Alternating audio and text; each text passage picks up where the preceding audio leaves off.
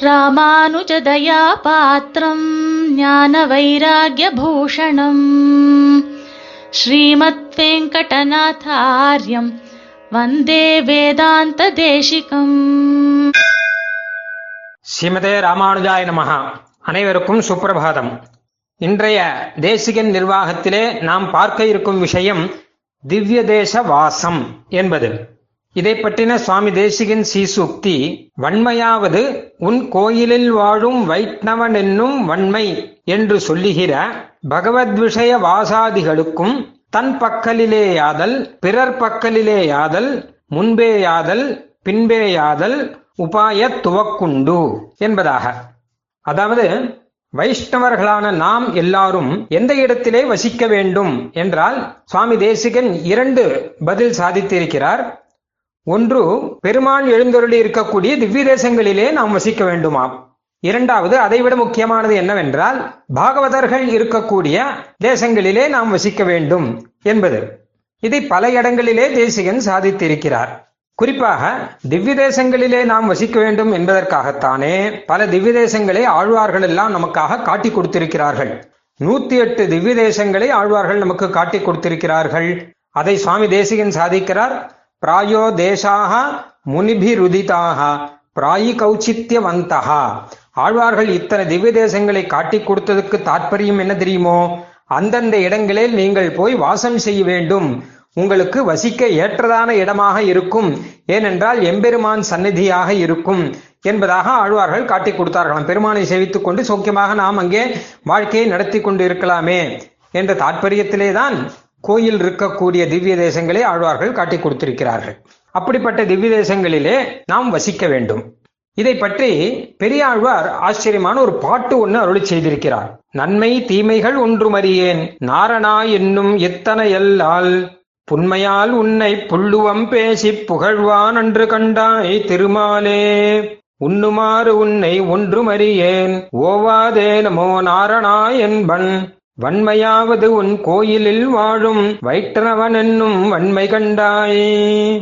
எம்பெருமானே நான் என்னுடைய சரீரத்தினாலேயோ என்னுடைய மனசினாலேயோ என்னுடைய வாக்குனாலேயோ எந்த விதமான செயலையும் செய்யவில்லை. அதாவது எனக்கு கிடைத்திருக்கிறது மூன்று உபகரணங்கள். மனோ வாக் காயம் என்று சொல்வார்கள்.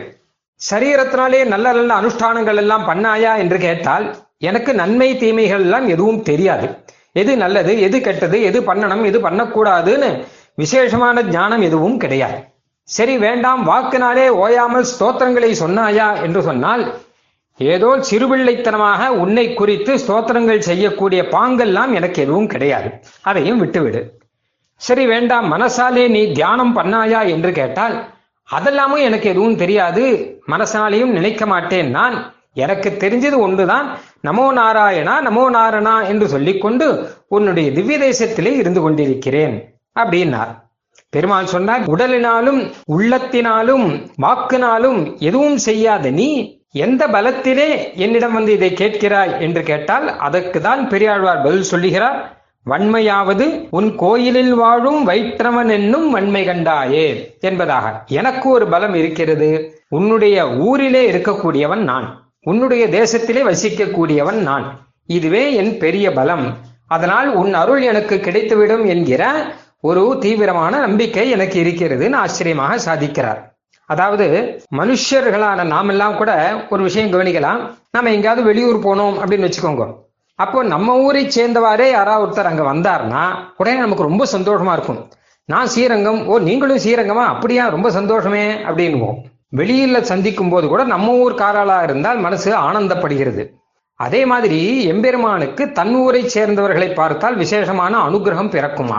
அதனாலே நாமெல்லாம் என்ன பண்ணணும் அப்படின்னு கேட்டா ஒன்னும் திவ்ய தேசத்துல வாசம் பண்ணணும். அப்படி இல்லை அப்படின்னால் அந்த திவ்ய தேசத்தை சேர்ந்தவன்னாவது நம்ம ஓயாது சொல்லிண்டேவாவது இருக்கணும்.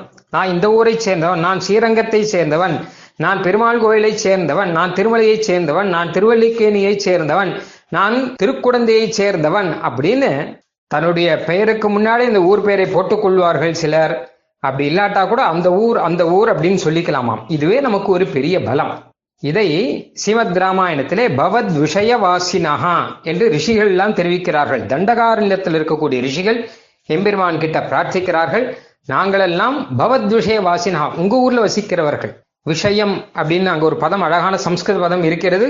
அதுக்கு ஆங்கிலத்திலே சப்ஜெக்ட் என்று சொல்வார்கள் தமிழிலே குடிமக்கள் என்று சொல்வார்கள் நாங்கள் உன்னுடைய குடிமக்கள். அதாவது நீ அயோத்தியா தேசத்து அரசகுமாரன் அல்லவா? உன்னுடைய குடிமக்களாக நாங்கள் இருக்கிறோம். அதனால் எங்களை ரட்சிக்க வேண்டும் என்கிற அர்த்தத்திலே அங்கே வந்திருக்கிறது. தேவயம் பவதா ரக்ஷியாக பவத் விஷய வாசினஹா. அந்த ரீதியிலே நாமும் எம்பெருமானை சேர்ந்த எம்பெருமானால் ஆளப்படுகிற ராஜ்யத்திலே இருக்கக்கூடிய குடிமக்களாக நாம் இருப்பதற்காக நாம் திவ்ய தேசத்திலே வசித்துக் கொண்டிருக்க வேண்டும் திவ்ய தேசத்திலே வசிக்கிறோம் என்று சொல்லிக் கொள்ள வேண்டும். இதுதான் பெரிய வன்மை பெரிய பலம் என்கிறார். ஆனால் இது எப்படி பலமாகும்? இதுல என்ன பலம் இருக்கு? என்று நமக்கு ஒரு சந்தேகம் வரும். அதற்கு தான் தேசிகன் இங்கே பதில் சாதிக்கிறார். முன்பேயாதல் பின்பேயாதல் உபாய துவக்கு உண்டு என்று ஆரம்பித்து விரிவாகவே சாதிக்கிறார். அதாவது என்ன கேட்டா திவ்ய தேசத்துல நாம வசிச்சுட்டே இருந்தோம்னா பெருமாளோட சேவிச்சுட்டு அப்படியே இருந்துட்டு இருந்தோம்னு வச்சுக்கோங்க. அப்ப பெருமாளே நமக்கு கதி அப்படிங்கிறது நமக்கு நல்லா மனசுல புரிய ஆரம்பிச்சிடும் இது திவ்ய தேசத்துல பெருமாளோட இல்லாமல் தனியா இருக்கோம்னு வச்சுக்கோங்க. அப்ப என்ன புரியும் கேட்டான்னா குழந்தையா இருக்கச்ச அம்மா அப்பா தான் கதி அப்படின்னு புரியும். இந்த இன்னும் கொஞ்சம் பெரியவனா அப்புறம் ஒரு வேலை கிடைச்சதுன்னா அப்ப வேலை கொடுத்த எஜமானன் இருக்கானு பாஸ் அவன் தான் கதி அப்படின்னு தோணும். அதுக்கப்புறம் கல்யாணம் எல்லாம் ஆச்சுன்னா மனைவி தான் கத்தின்னு தோணும். இல்ல மனைவிக்கு கணவன் தான் கதி அப்படின்னு தோணும். இன்னும் கொஞ்சம் வயசானப்புறம் என்ன தோணும்னா நம்மளுடைய மகன் மகள் இவர்கள் தான் நமக்கு கதி அப்படின்னு தோணும். இன்னும் கொஞ்சம் வயசாச்சுன்னா அதுக்கப்புறம் டாக்டர் தான் கத்தின்னு ஆகும் அதுக்கப்புறம் நர்ஸ் தான் கத்தின்னு ஆகும் அதுக்கப்புறம் வாத்தியார் தான் கத்தின்னு ஆகும் இப்படியெல்லாம் மாறிண்டும் இதெல்லாம் எதுவுமே நிரந்தரமான கதி இல்லை. ஆனால் இதே திவ்ய தேசத்துல வாசம் பண்றவாளை கேட்டு பாருங்கோ. அவர்கள் அழகாக சொல்வார்கள் எனக்கு எம்பெருமான் இருக்கிறான் அவனே எனக்கு கதி. ஸ்ரீரங்கநாதனே எனக்கு கதி. பேரொருளாள பெருமானே எனக்கு கதி. தெய்வநாயகனே எனக்கு கதி. அப்படின்னு அவர்கள் வாய் ஓயாமல் அதையே சொல்லிக் கொண்டு ஆனந்தமாக நிம்மதியாக இருப்பார்கள். அந்த ஒரு நிலையை எம்பெருமான் நமக்கு கொடுத்து விடுவான். அந்த ஒரு மனோநிலையை. எம்பெருமானே கதி என்பதை நமக்கு புரிய வைத்து விடுவான். அதை புரிந்த உடனே நாம் என்ன பண்ணுவோம் கேட்டா எம்பெருமான்ட்ட போய் சரணாகதி பண்ணுவோம். அப்போ ஒரு கதி இல்லாம ஒரு நிலையை வரும்போதாவது அவனை புரிந்து கொண்டு அப்பா உன்னை நான் புரிந்து கொண்டேன். நீயே தான் எனக்கு கதி. இந்த ஆத்மாவை எப்படியாவது நீ கடை தேற்ற வேண்டும் என்பதாக எம்பெருமானிடம் பிரார்த்திப்போம். அதற்காக ஆச்சாரியனிடம் சொல்லி சரணாகதி எல்லாம் நாம் செய்து கொள்வோம். ஆக நம்மை சரணாகதியிலே மூட்டக்கூடிய ஒரு பலம் எம்பெருமானுக்கு அந்த திவ்ய தேசத்து எம்பெருமானுக்கு இருக்கிறது. ஆகையால் அங்கே நாம் இருக்க வேண்டும். இல்ல சரணாகதி ஆயிடுத்துன்னு வச்சுக்கோங்க. அதுக்கப்புறமும் திவ்ய தேசத்துல இருக்கணுமா? ஏன் அப்படின்னு கேட்டா அப்பதான் அந்த கைங்கரியத்தில் ருச்சிங்கிறது வரும். அப்பதான் அந்த சரணாகதியினுடைய பெருமை புரியும். எம்பெருமானே நமக்கு எப்படி கதியா இருந்தான்? அந்த எம்பெருமான் இனிமே நமக்கு எப்படி கதியாக இருக்க போகிறான்? அப்படிங்கிற விஷயங்கள்லாம் ரொம்ப ஆச்சரியமா நமக்கு புரியுமா? எம்பெருமானிடம் ஒரு ருச்சி உண்டாகும் ஒரு துறை உண்டாகுமாம் துறை என்றால் ஒரு வேகம் உண்டாகும். எம்பெருமானை அடைய வேண்டும் என்கிற வேகம் உண்டாகும். நம்முடைய வாழ்க்கையை நாம் ஆனந்தமாக அனுபவித்துக் கொண்டிருக்கலாம். மேல் வாழ்க்கைக்கும் நாம் தயாராக ஆகிக் கொண்டிருக்கலாம். ஆக முன்னாடியோ பின்னாடியோ எப்படி ஆனாலும் சரி திவ்யதேச வாசத்துக்கு சமம் திவ்ய தேச வாசம்தான் அதற்கு சமமான பலம்ங்கிறது எதுவுமே கிடையாது என்பதாக சுவாமி தேசிகன் சாதிக்கிறார். அழகாக வார்த்தை இருக்கு.